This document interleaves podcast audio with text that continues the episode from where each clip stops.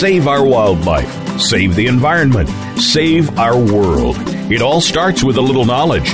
Welcome to Our Wild World with Ellie Weiss. There is so much that's being done and can be done with help from specialists and marginalized community groups to you.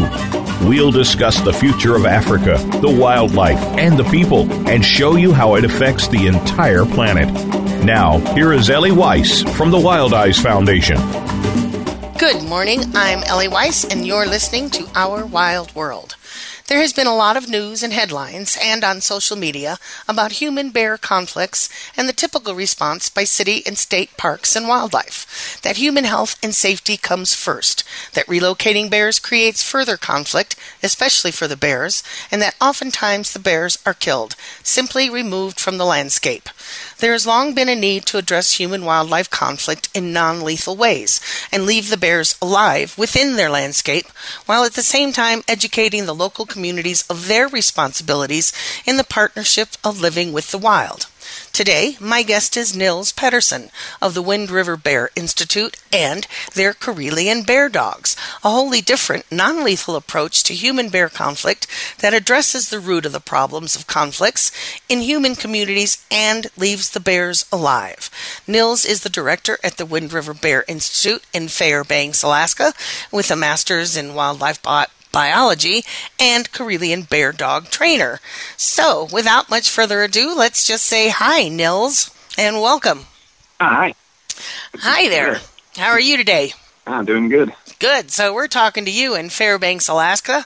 I would like you to give us a little bit of background about you and um, how you came to be with the Bear Dogs and the Wind River Bear Institute because this is fascinating living in a place where we have bear conflict every day and a lot of bears are removed.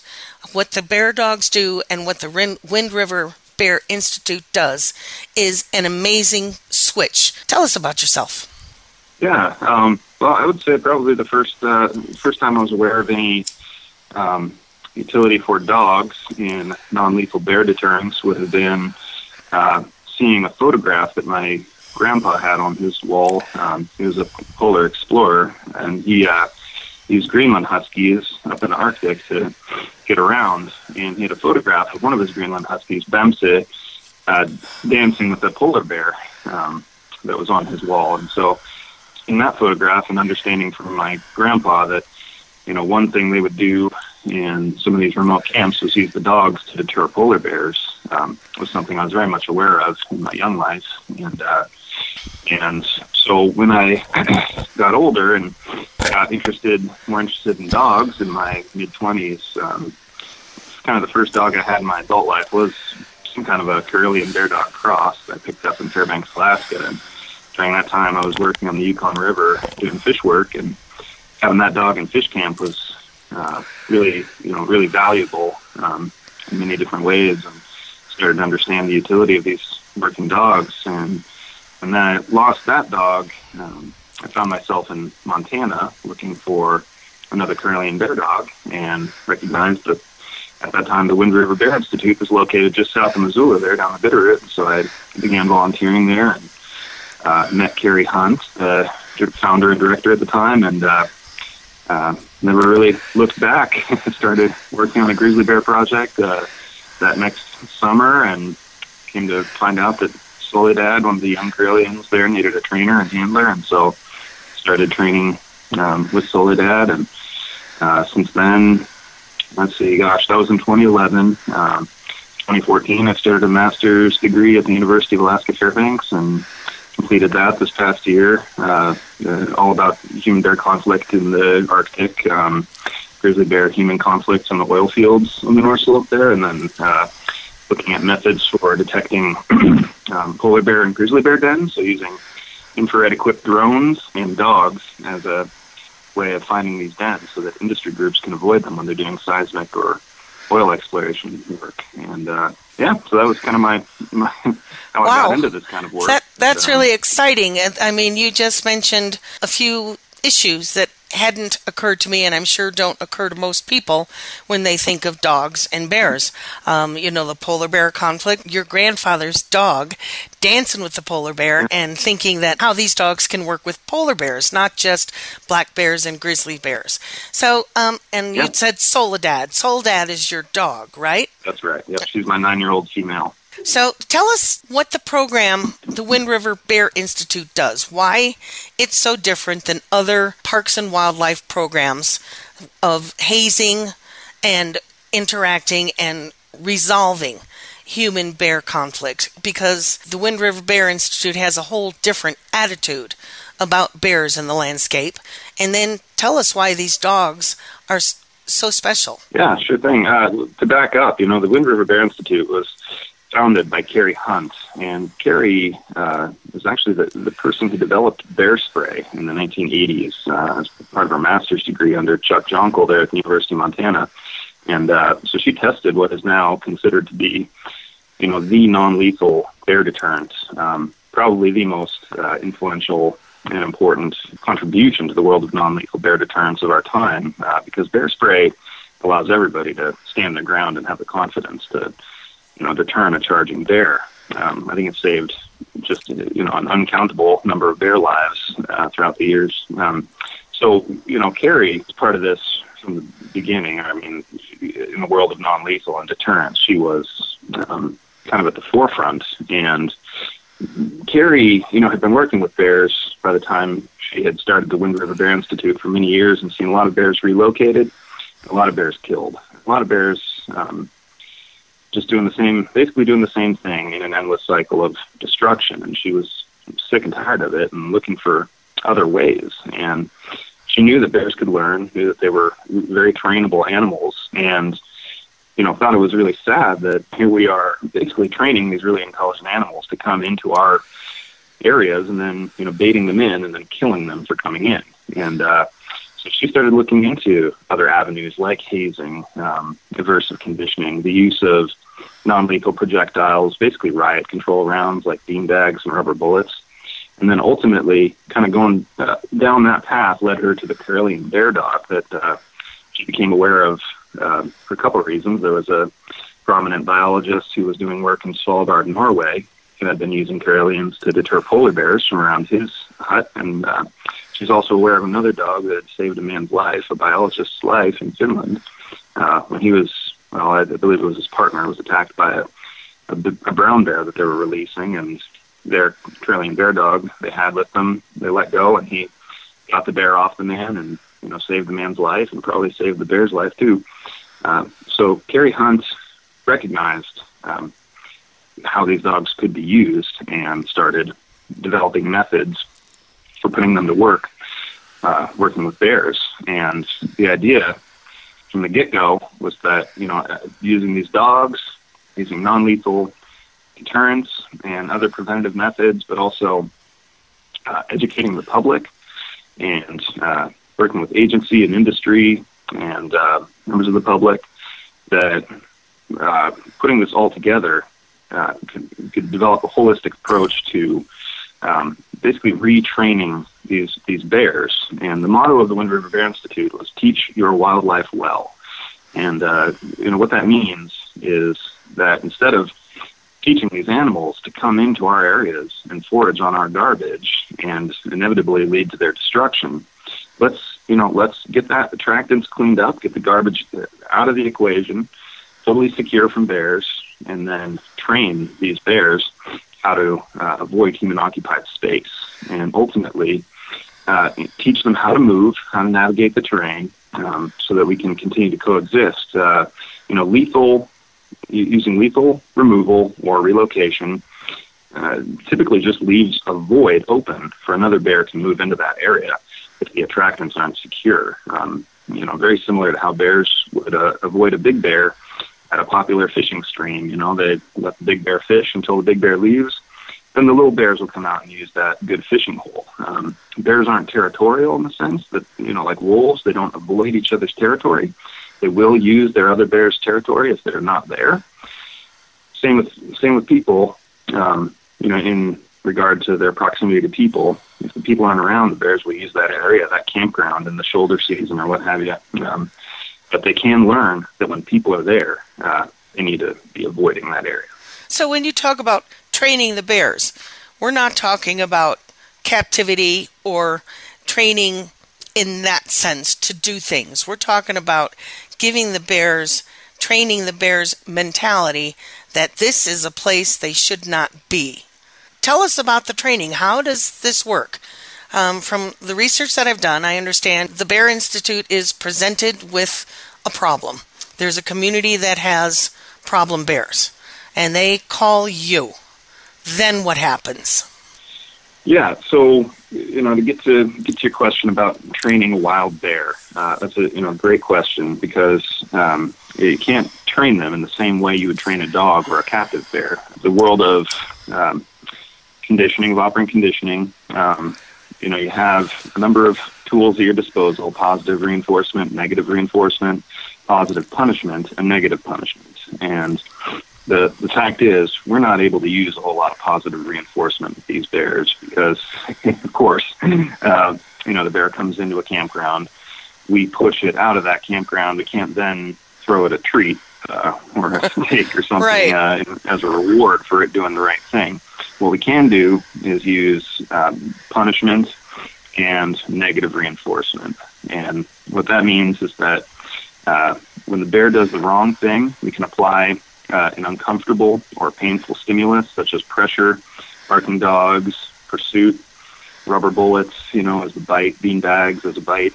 Um, but then when the bear does the right thing, when it returns, you know, to the forest, to the green area where it's supposed to be, we can use what, what's called negative reinforcement, which is we remove the painful or uncomfortable stimulus from the bear, And so that's using the combination of those two um, tools, we're able to begin to condition these bears. And what we do, um, it's a form of aversive conditioning that we've come to call bear shepherding. And this is a highly structured uh, form of aversive conditioning where we target specific individual bears on the landscape, generally females, uh, that occupy discrete home ranges and uh, are rearing cubs, of course, as well. Um, and we focus on those on those females either have radio collars or nowadays we have GPS collars we can use, and use that in combination with the dogs to find these bears every morning before anyone gets up and make sure that they're in a good spot and make sure that they're doing the right thing. And by doing this in a consistent manner, you know, the bear comes into the, we'll call it the red zone, the campground, say, the area where the people are.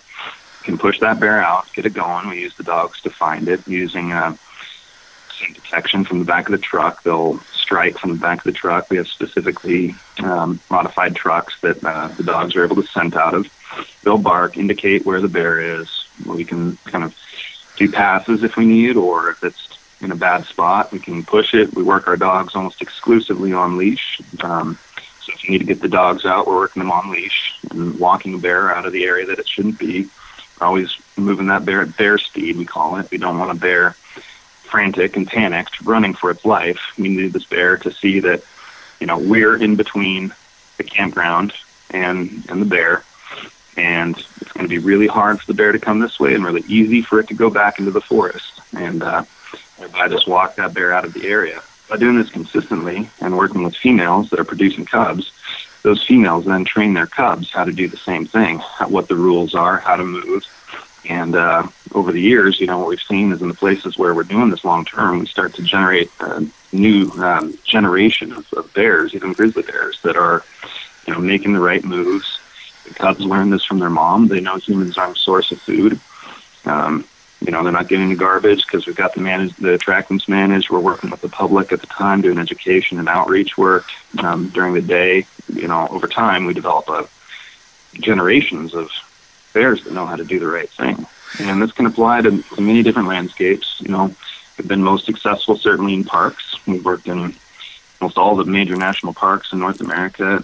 Uh, a program in Japan that's quite successful as well. You know, these are either national parks or state parks, provincial parks, and uh, these are areas where the bears should be. So it's kind of an easy sell. I mean, we want the bears there, and people want to be able to see bears there. Um, now, working with industry groups on public land uh, can be quite a bit more challenging. Oftentimes, that's you know more kind of bear guarding work with a high emphasis on safety and uh, and then bear deterrence physically displacing bears out of areas, sweeping out uh, work areas before work begins. And if it's on privately owned land, there's huge emphasis on education, outreach, um, in some cases, even going door to door, talking with private landowners about um, their attractant management and reasons why we're doing what we do.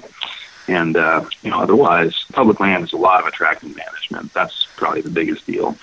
And uh, you know, at the, at the Wind River Bear Institute, you can check us out on website, www.beardogs.org. Um, a lot of information on there about what we do and how we approach these kinds of situations. But um, and even when we're working door to door, um, private lands, we're you know we're all wildlife biologists that have a strong emphasis in science education and um, talking with the public, public engagement. Um, our you know all the principles that we use are rooted in science and scientific literature. So um, you know, we, we're more than happy to talk about what's out there, what we've seen, what's effective, what's not effective. Um, and then, you know, with the dogs, they don't always necessarily fulfill this role as, you know, barking and pushing, chasing the bear. Oftentimes, they're conversation starters. They indicate to people that we're here to use non lethal means. And, um, you know, they start conversations whether people think it's neat that they're bear hunting dogs or think that people think that these do- it's great that these dogs are saving uh, the lives of bears. Um, you know, the dogs really get a lot of conversation started, and, and, a lot of the programs that we have out there with officers, you know, folks doing enforcement or biologists in the field. You know, I think that the dogs go a long ways towards. Um, you know, just uh, getting conversations started about bear awareness, bear safety, and uh, and attractant management. Bottom line, the truth is, you know, attractants are everywhere, if garbage is ubiquitous and nobody's doing a good job of handling, uh, managing their attractants, that the dogs are going to be running around all day chasing bears because, you know, you're, you're not going to be effective, is what I'm trying to say. Right. Well, you've covered a lot of major points that we're going to dig into a little bit more, because what's um, what's kind of missing here and what we need to dig into is the actual visuals of you with the dogs and and how they and how the dogs work. You mentioned um, aversive conditioning and uh, shepherding and chasing and hazing and um, conditioning itself, you know, and attractants. So, uh, folks, visit the Wind River Bear Institute uh, online and definitely read a lot of what they're doing and stick with us because we're going to be right back with a lot more information.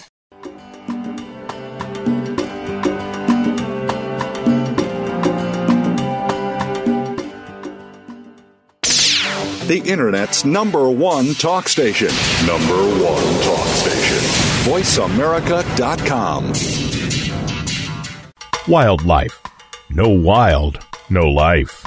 Big, scary, beautiful. Predators are in danger. Without them, our rivers dry up, our forests don't grow, our communities go hungry, our biodiversity crumbles Wildlife drives our planet's ecosystems. The Wild Effect. It's in our hands. Ellie founded WildiZe Foundation because she loves Africa and to remind us that there are more harmonious and less destructive ways to live on our planet. She does this so we may be able to look inside ourselves and understand the deeper partnerships that connect us all and to take responsibility for our lives and our Earth. Africa is one of our last remaining wild places and the origins of humanity. It is irreplaceable. Africa is at a crossroads, on the brink of possibilities. We can choose to let its wildlife be lost forever, or we can help save it. In Africa, it is still possible to make a difference. Visit us at www.wildize.org to learn how you can make a difference. We only have one Earth.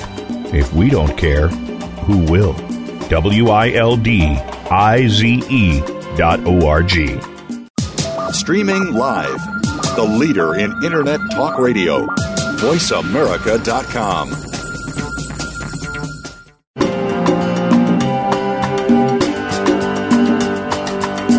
You're listening to Ellie Weiss and Our Wild World. We want to hear from you. Call into the program at 1 472 5788. That's 1 472 5788.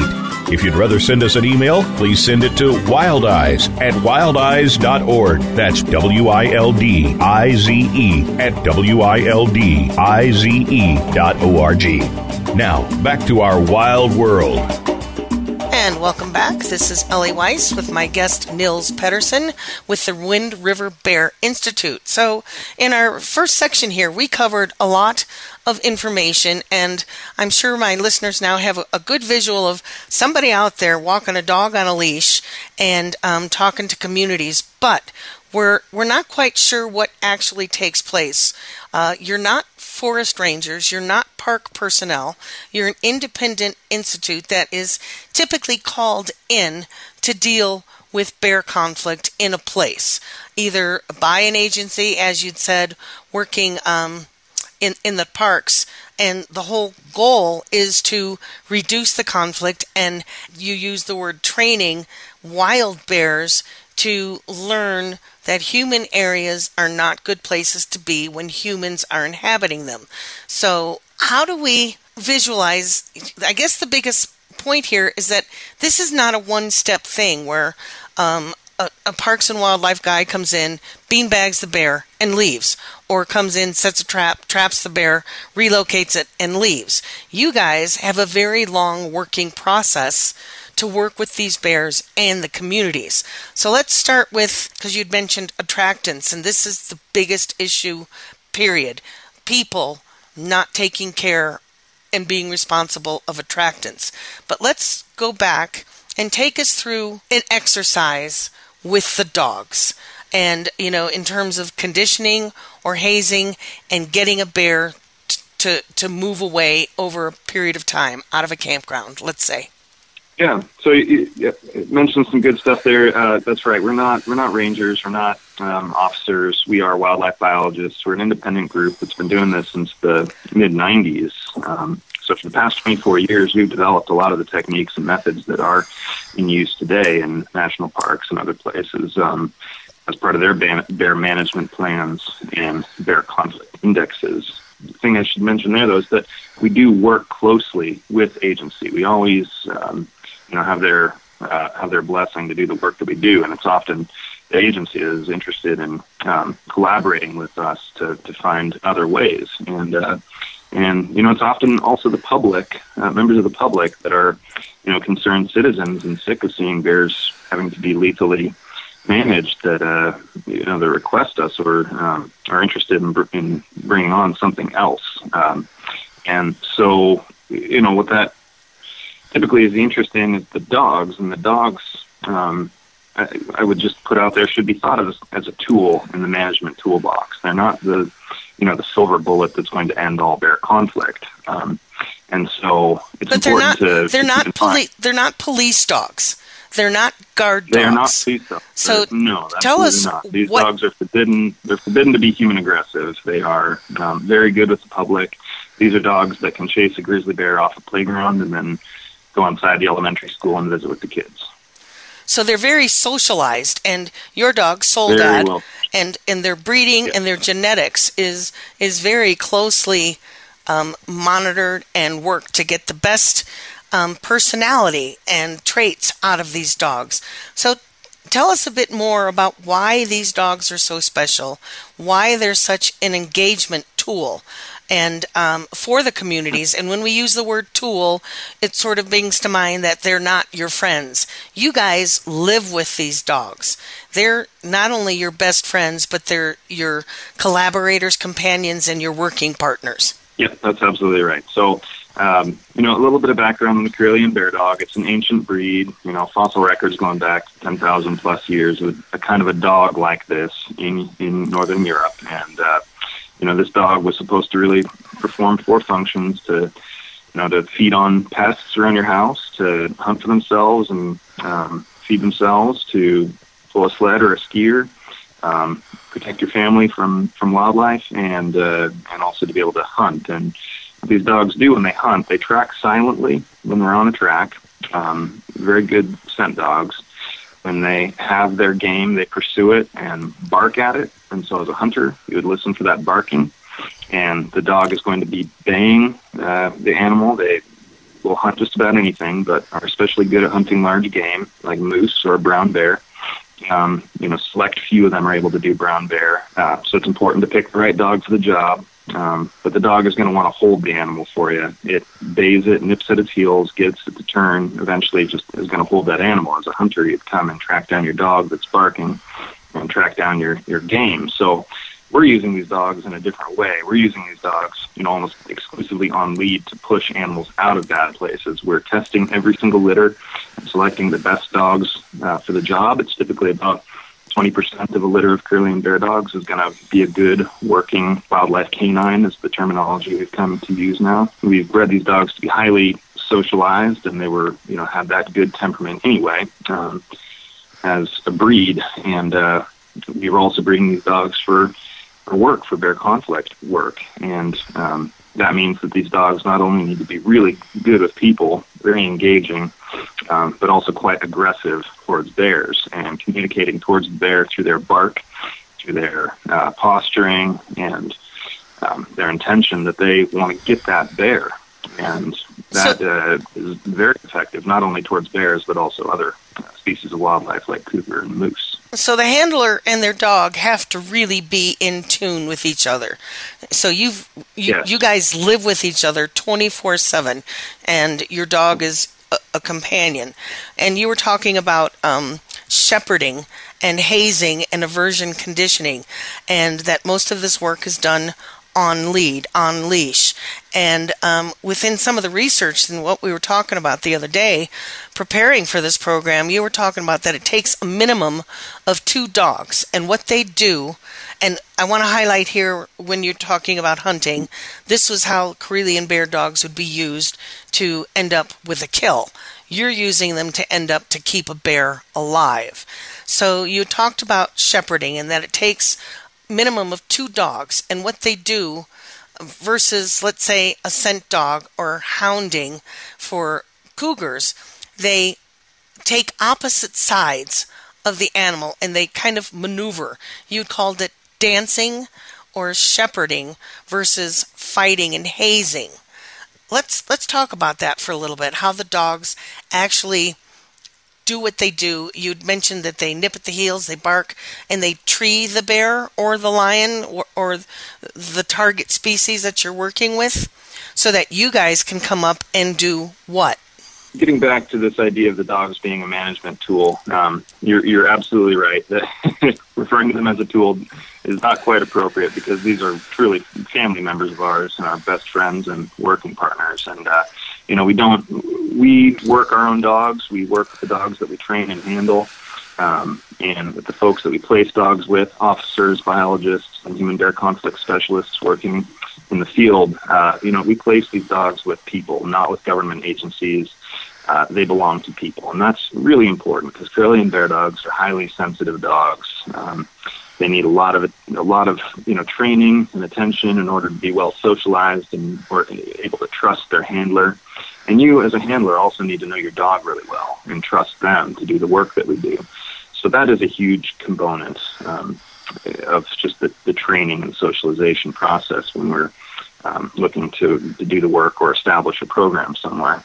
And uh, you're, yeah, good that you pointed out that we are not hunting. We are not uh, using these dogs for hunting. We're not placing them with hunters uh, for that purpose. We are a conservation organization that's taking these dogs' primitive uh, intelligence and applying it for conservation purposes. And so you touched on the fact that you know we're working these dogs almost exclusively on leash. And why I brought up the hunting component is that I think it's important for people to understand two things here. For one, not every Karelian bear dog is going to be a good uh, bear conservation or hunting dog. You need to figure out which ones are, have the best uh, working aptitude, and then train them. And uh, and the other thing that's important to mention here is that a good working hunting Karelian Bear dog off leash on a bear is going to want to hold that bear for you. And simply put, uh, 99% of the time we want that bear to, to leave, to get out of this area. So turning the dog off leash is not going to, um, you know, you're not going to get the outcome that you're looking for there. Right. Because the dogs are going to stay. Typically takes, you know, two Karelian bear dogs to really effectively say a brown bear. And there's a distinction here because black bear and cougar – will go up a tree. If they have a tree available to them, they're going to climb. Dogs bay up the tree. Um, lots of dogs can actually do that, hounds and other uh, breeds of dog, but not many breeds of dog can bay a brown bear or a moose on the ground. And those, a brown bear is, is it, a brown bear is also known as a grizzly.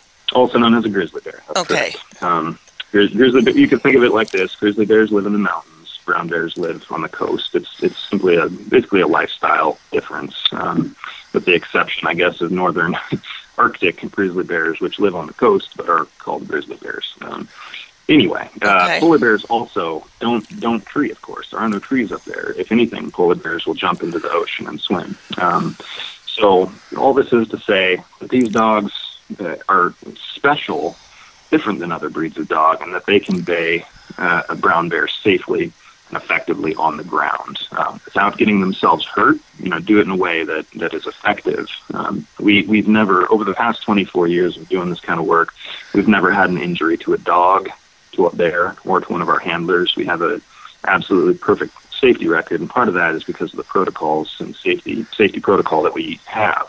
And uh, you know, another part of that is just that uh, we we are, want to be effective. The the goal here is not to get dogs chasing bears; it's to get the bear to learn uh, to do the right thing, and that's how we approach every new scenario. Is you know, what is the lesson? What do we want this bear to come out of this scenario? You know, what do we want them to learn from this conditioning scenario? I think you had also uh, brought up the concept of, of hazing and aversive conditioning and we should just I think kind of define those terms. Yeah. Um, because those are important. Hazing hazing typically refers to a, a fairly circumstantial uh, training scenario that uh, you know is not long term. There's not generally much of a message in there. It's just a opportunistic displacement of the bear, using a rubber bullet, say, on it, getting it out of somebody's backyard for the time being.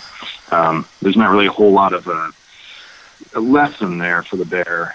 decides to say that you know, hum- I, I, lost ground to humans in that scenario. Um, but without you know follow up training, it's uh, it's not going to be effective. It's um, you know, fairly rudimentary, I guess, and incidental. Um, whereas aversive conditioning refers to a far more structured uh, program that you develop around the animal in order to consistently and repeatedly um, mold its behavior and train it over time. And it's really important that we distinguish between these two because almost all of what you're going to see out there is hazing. Uh, you know, folks will refer to it as aversive conditioning, uh, but it, they're not doing aversive conditioning. Because uh, aversive uh, conditioning you know, takes time, yeah. right? Right. It takes time and it takes resources, a long term uh, training that you're going to be uh, developing around this animal that's structured and has uh, lessons that are um, specifically designed for that animal and their behavior, how you want to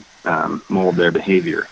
And, you know, hazing is just a, a fairly incidental and just, um, you know, temporary displacement or what, whatever it may be. And so, you know, and, and it's not to say that hazing is, is the wrong thing to be doing. It's just that uh, you'll probably continue to be hazing that bear for a long time if that's the only way you're approaching the problem. Right. Um, because there's no there's not much of a lesson to be learned for them, and you're not doing it with any intention. Um, so, so let, aversive let, conditioning let, is. Let, us take yeah. an example here. There's a, a bear that's continually getting in, and then in our next section, we're going to get a lot more into attractants, the other side of this issue, which is the where the problem starts. But um, some of what you do includes both hazing and the long term conditioning. And I think that's called a hard release of a bear in a community that you have had to trap.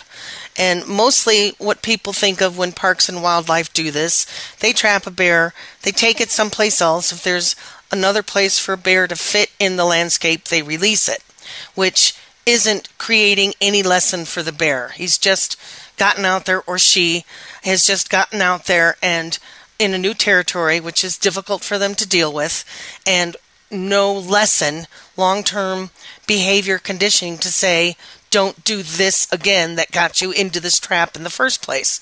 So it, there are times when you have had to trap a bear and you use the dogs, and then the long term conditioning takes place. And I think that's called what I said a hard release. So and the dogs are there and they haze the bear with barking, right? And then you guys do re- a release and how does that work? Where do the dogs and the trainers come in from opening that trap and letting the bear go?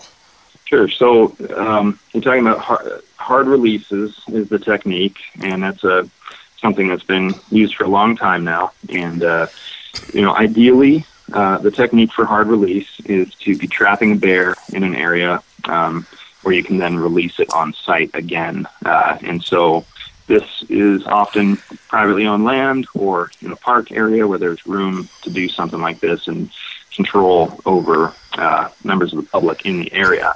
Because as you can imagine, um, you don't want people around uh, when you're doing a hard release like this.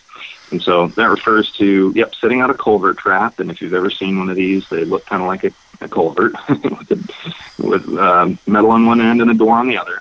Air goes in, door comes down, they're trapped in there.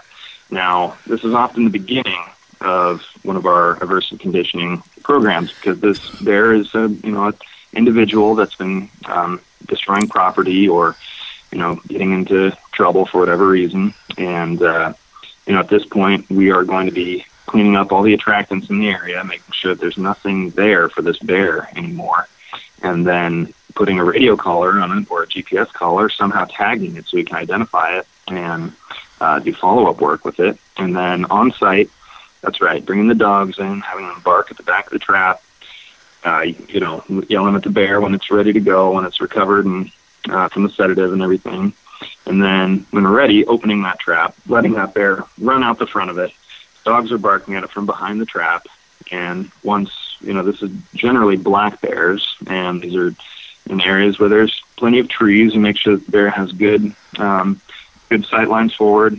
Once that bear reaches, you know, almost reaches cover, turning the dogs off leash so that they can then pursue the bear for the last little bit.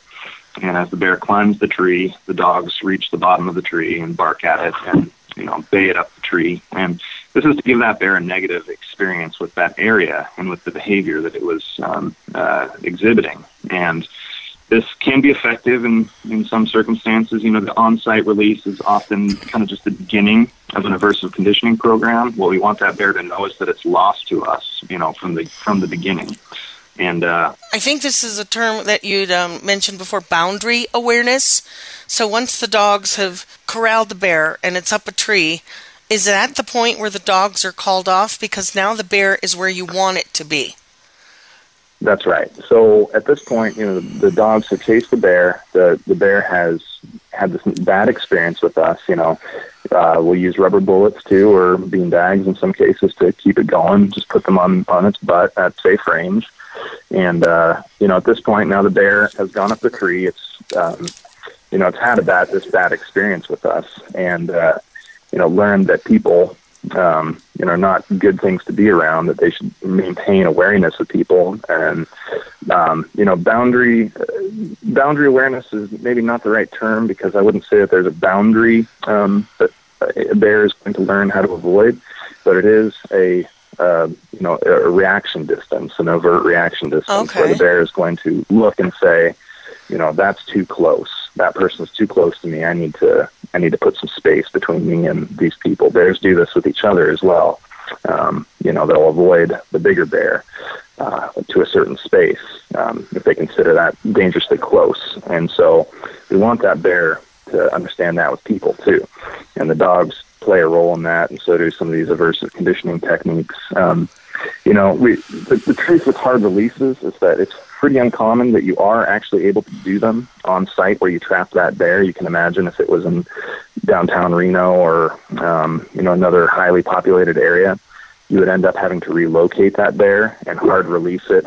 Um, at the new site where you relocated it to. And you know, the the fact is, there's not a whole lot of a message in there besides uh, about wariness towards people. Right. And you know, these places where you're relocating them to are often where that bear should be. There has been some success, I think, um, in doing that technique, maybe just in shifting a bear's behavior to nocturnal or to maintaining a little bit more space between themselves and people. Uh, but the on site release is really um, the effective one when it comes to aversive conditioning. And um, and, and then follow up. You know, aversive conditioning is then a follow up thing. You need to have a radio collar or an identifying marker on that bear, so that then you can do follow up training and address the issue that was that you know that was there. Oftentimes, when also you relocate these bears away from where they were trapped, whatever reason, whatever uh, attractant was bringing that bear in to begin with. Um, when you relocate the bear, people sometimes think, well, I can just continue doing what I was doing, uh, continue leaving my trash out, and you know the bear has been relocated, so the problem's gone away.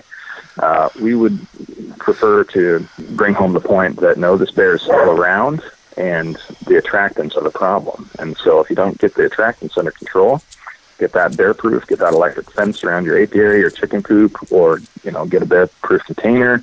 Uh, that bear is just going to be right back in your backyard again. Um, and if it's not that same bear that was just here, well, it's just going to be another one that's in the area that um, is going to move into that space that we left open. So, uh, you know, as much as you can, I think, and you know, this is something that we've always done and we always promote when it, when it comes to agencies and other folks that are doing this kind of work is focus on the attractants, managing, you know, working with the people there and and hold them accountable to it. You know, if if this is uh, um, a human problem. If this is a, somebody not managing their attractants well, well, you know, you killing or moving the bear is not going to solve that problem.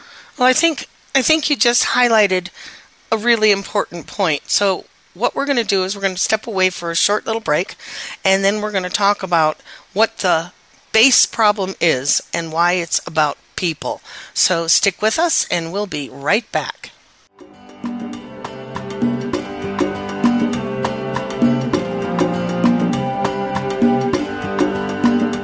Stimulating talk gets those synapses in the brain firing really fast. All the time. The number one internet talk station where your opinion counts. VoiceAmerica.com.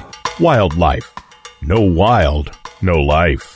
Big, scary, beautiful. Predators are in danger. Without them, our rivers dry up, our forests don't grow, our communities go hungry our biodiversity crumbles. Wildlife drives our planet's ecosystems. The Wild Effect. It's in our hands. Ellie founded WildiZe Foundation because she loves Africa and to remind us that there are more harmonious and less destructive ways to live on our planet. She does this so we may be able to look inside ourselves and understand the deeper partnerships that connect us all and to take responsibility for our lives and our Earth. Africa is one of our last remaining wild places and the origins of humanity. It is irreplaceable. Africa is at a crossroads, on the brink of possibilities. We can choose to let its wildlife be lost forever, or we can help save it. In Africa, it is still possible to make a difference. Visit us at www.wildize.org to learn how you can make a difference. We only have one Earth. If we don't care, who will? W I L D I Z E dot O R G. The Internet's number one talk station. Number one talk station. VoiceAmerica.com.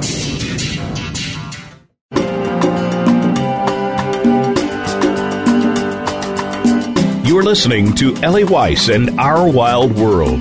We want to hear from you. Call into the program at 1 472 5788. That's 1 472 5788. If you'd rather send us an email, please send it to WildiZe at wildize.org. That's W I L D I Z E at W I L D I Z E dot O R G.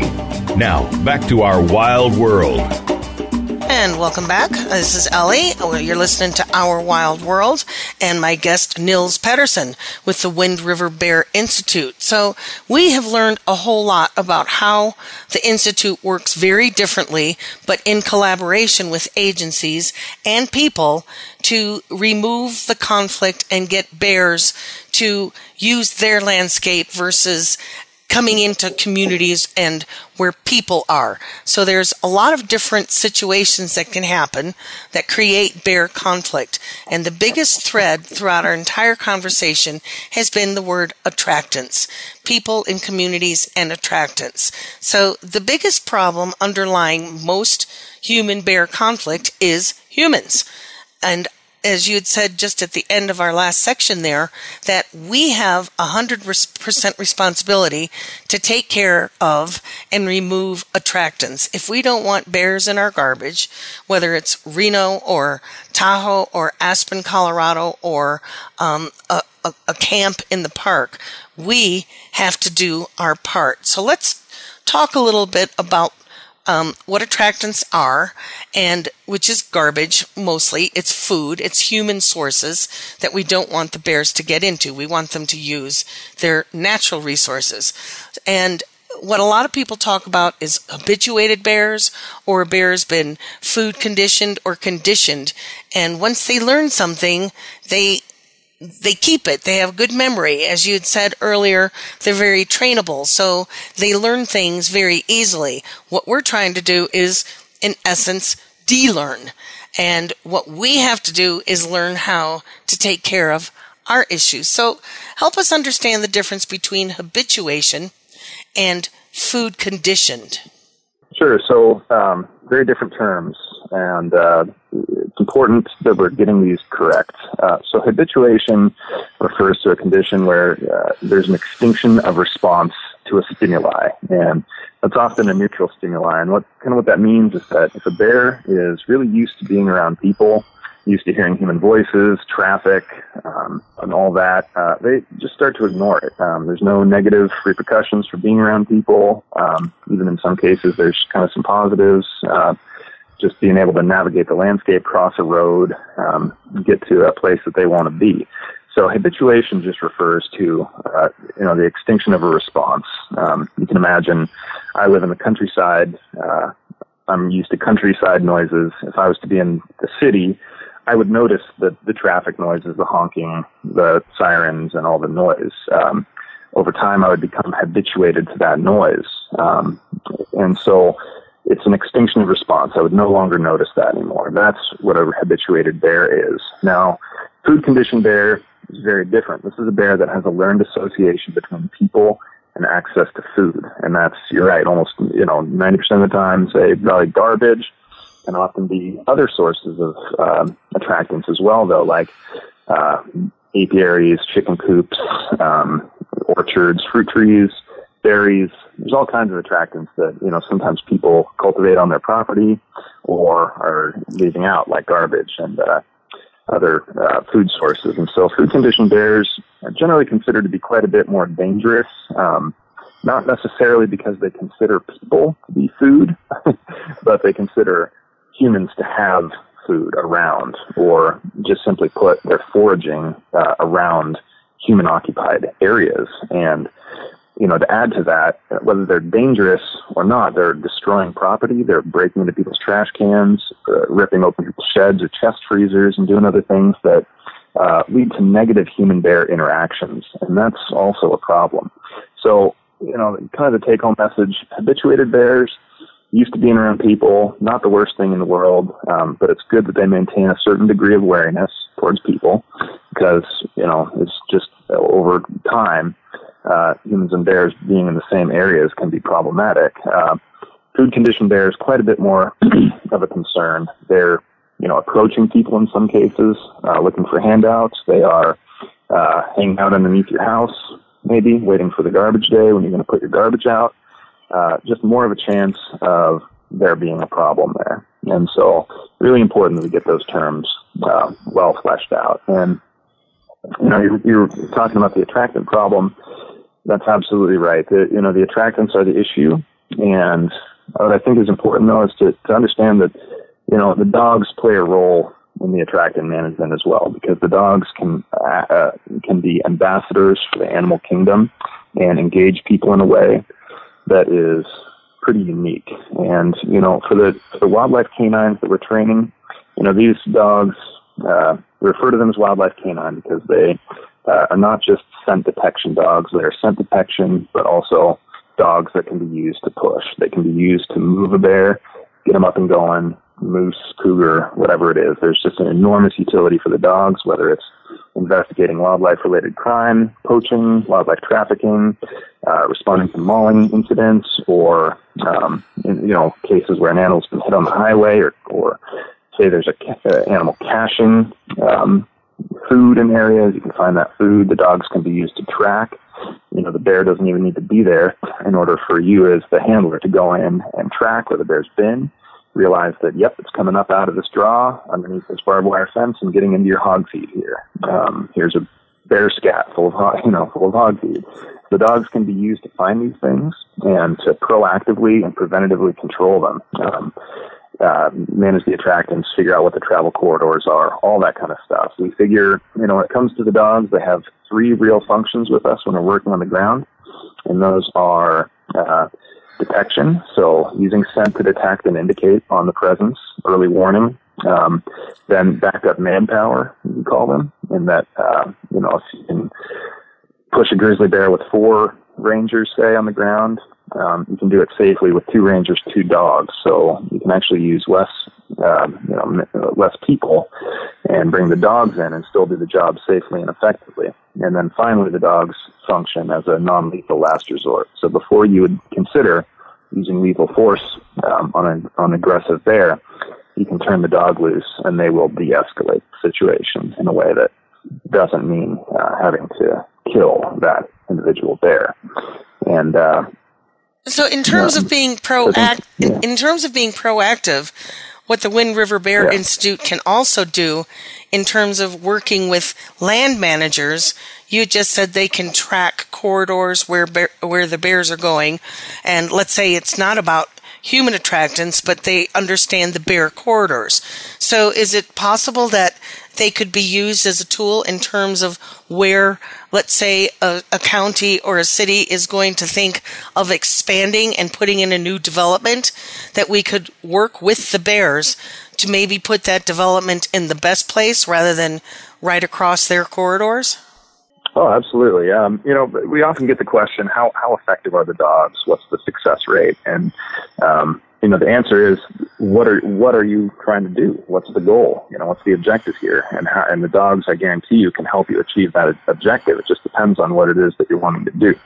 So, in the case that you described there, yes. Uh, and this gets back to something that we were talking about earlier that I, I don't think I really touched on. But you know, often the, the initial step here is what we call bear hazard assessment and then developing a bear conflict reduction plan. And so this means, you know, trained bear conflict specialists, like the wildlife biologists that we hire at the Wind River Bear Institute, are going to go into this community, meet with local agency, and work with them to, you know, develop a, a map of, okay, where are the conflicts occurring? What's leading to these conflicts? Uh, okay, and, in the circumstance you described, say we're looking at developing an area well, what's the best area to use? You know, oftentimes humans and bears like the same areas. We like valley bottoms, good habitat. Um, and so, how do we come up with a plan for development that's going to be sensitive to that issue? In other words, or, you know, how can we establish this campground in a place, say, where there's not going to be constantly bears traveling through this area in order to get to the best forage? Um, so, you know, that's kind of the initial steps. Uh, to, to establishing a program is understanding what are the attractants, what bears are around, what kind of conflicts are occurring, and then developing that bear conflict reduction plan. How do we proactively and preventatively um, address these issues in a way that's not going to mean uh, a repeat cycle of destruction and inevitable bear sink population in this area. And, uh, you know, uh, that also um, you know, many of the, many of the places where we've established programs means starting a bear dog program, starting, you know, get, finding the right um, people in the area to handle these dogs, training them up on the techniques that we use, finding the right dogs to place with them, uh, and then training them how to handle the dogs, how to use the techniques that we do, and then uh, you know basically empowering people locally to do the work, and then doing follow-up training, certification of their wildlife canine inevitably, and uh, you know allowing them to make a difference in their community. We you know we want to develop the techniques and train the personnel, and then let people uh, uh, do the work locally. So I think it's important to mention here that you are not, uh, Wind River Bear Institute is not federally or state funded. Um, what you said is you go into communities, you want to work with communities, but it's all donor funded or community funded. So there's, there's, um, the, the stakeholders are the community. Yeah, that, that's correct. We, you know, um, we operated as a non nonprofit as a foundation for 24 years. Um, we we were getting grants at that time and uh, bringing in a lot more private uh, donations to do the work that we do. Uh, we've had to shift um, our business model, but we still do rely heavily on um, you know donations, but also um, uh, you know the the, wor- the contract work that we do. So at this time, you know, a lot of the work that we're doing is training, training dogs, producing dogs, getting them with the right people, tra- helping train the people, um, you know, whether they're agency or biologists or, um, you know, even just uh, interns that are working with us or volunteers, um, even their conflict specialists, equipping them with the tools they need to, to do their job more safely and effectively. And ultimately, you know, what we, what our mission has been for a long time is to reduce this unnecessary human caused bear mortality and well, and you know teach your wildlife well. What we don't what we don't like to see is bears being baited into human occupied space um, and then killed in response uh, to that. And you know that's a that's a problem that's really tragic because you know one thing you'll see uh, in the literature is that every indication uh, shows that you know, a young bear, the cub's foraging behavior is dependent on that of its mother. If its mom is teaching the, the cub how to eat garbage, well, that's what that bear is going to continue to do for the rest of its life. Um, you know, it may shift to natural sources too, but it has a food conditioned uh, foraging behavior. And uh, if that mom never teaches that cub how to forage on garbage, just how to forage naturally, it's pretty unlikely that that bear is going to become conditioned. And so, you know, the real tragedy of it all is that as if we ha- still have attractants uh, available to these bears, you're going to foster a new generation of food conditioned bears in your in your area, and uh, you know, very likely that that bear is going to um, you know be responsible for property destruction. Uh, you know, possibly even aggression towards people, and will be removed, will be legally um, managed. And uh, you know that's pretty sad when you think about it. What you know, what a better way of doing things would be, of course, is to get those attractants under control and start, you know, and establish a program that uses uh, best practices that we have today, which includes the use of wildlife canines and non-lethal deterrence, and you know, foster generations of bears that understand how to move and human occupied space and on the human landscape. And uh, I think that's really necessary in places where um, where we've essentially developed all the habitat, uh, and the bears are just having to figure out a way how to navigate our our developments. And uh, if we don't want to see bears being killed, um, we, we need to start thinking about these things in a more holistic way, and that includes bear-proof containers electric fences, um, you know, just people.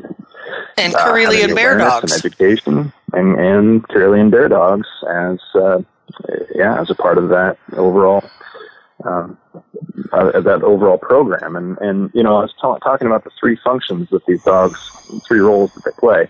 You know, the one that uh, is probably most important and um, has become you know, really important to all the programs that we have out there is the education component. Um, the dogs are really uh, engaging. They can help bring in funding for the program uh, through promotional events. Um, you know, people can't you can't necessarily feed and pet a bear, but you can pet and feed a bear dog. They establish a connection between bears and people in a way that may not otherwise exist. Uh, they are very engaging. They can help generate um, interest and funding for attractant management programs for bear proof containers. Um, you know they to uh, address the problem that do really important work. Yeah. And so, folks, visit uh, www.beardogs.org. Nils, it's been fascinating talking with you. I'm fascinated by the dogs and the projects that you do. Unfortunately, we're out of time today, but this has been a great conversation and a conversation starter.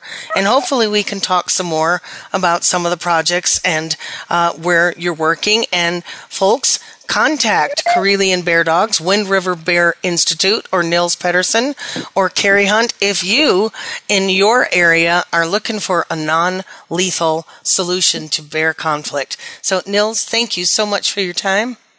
Thanks, Ellie. It's been a pleasure talking with you. It's been great. It's been fascinating. So, folks, uh, why don't you step out into your wild world and clean up your attractants and keep bears alive? Thank you again for joining us this week. Be sure to tune in next Monday at 11 a.m. Eastern Time, 8 a.m. Pacific Time, for another edition of Our Wild World with your host, Ellie Weiss, on the Voice America Variety Channel. Think about living with wildlife during the coming week and what you can do right now.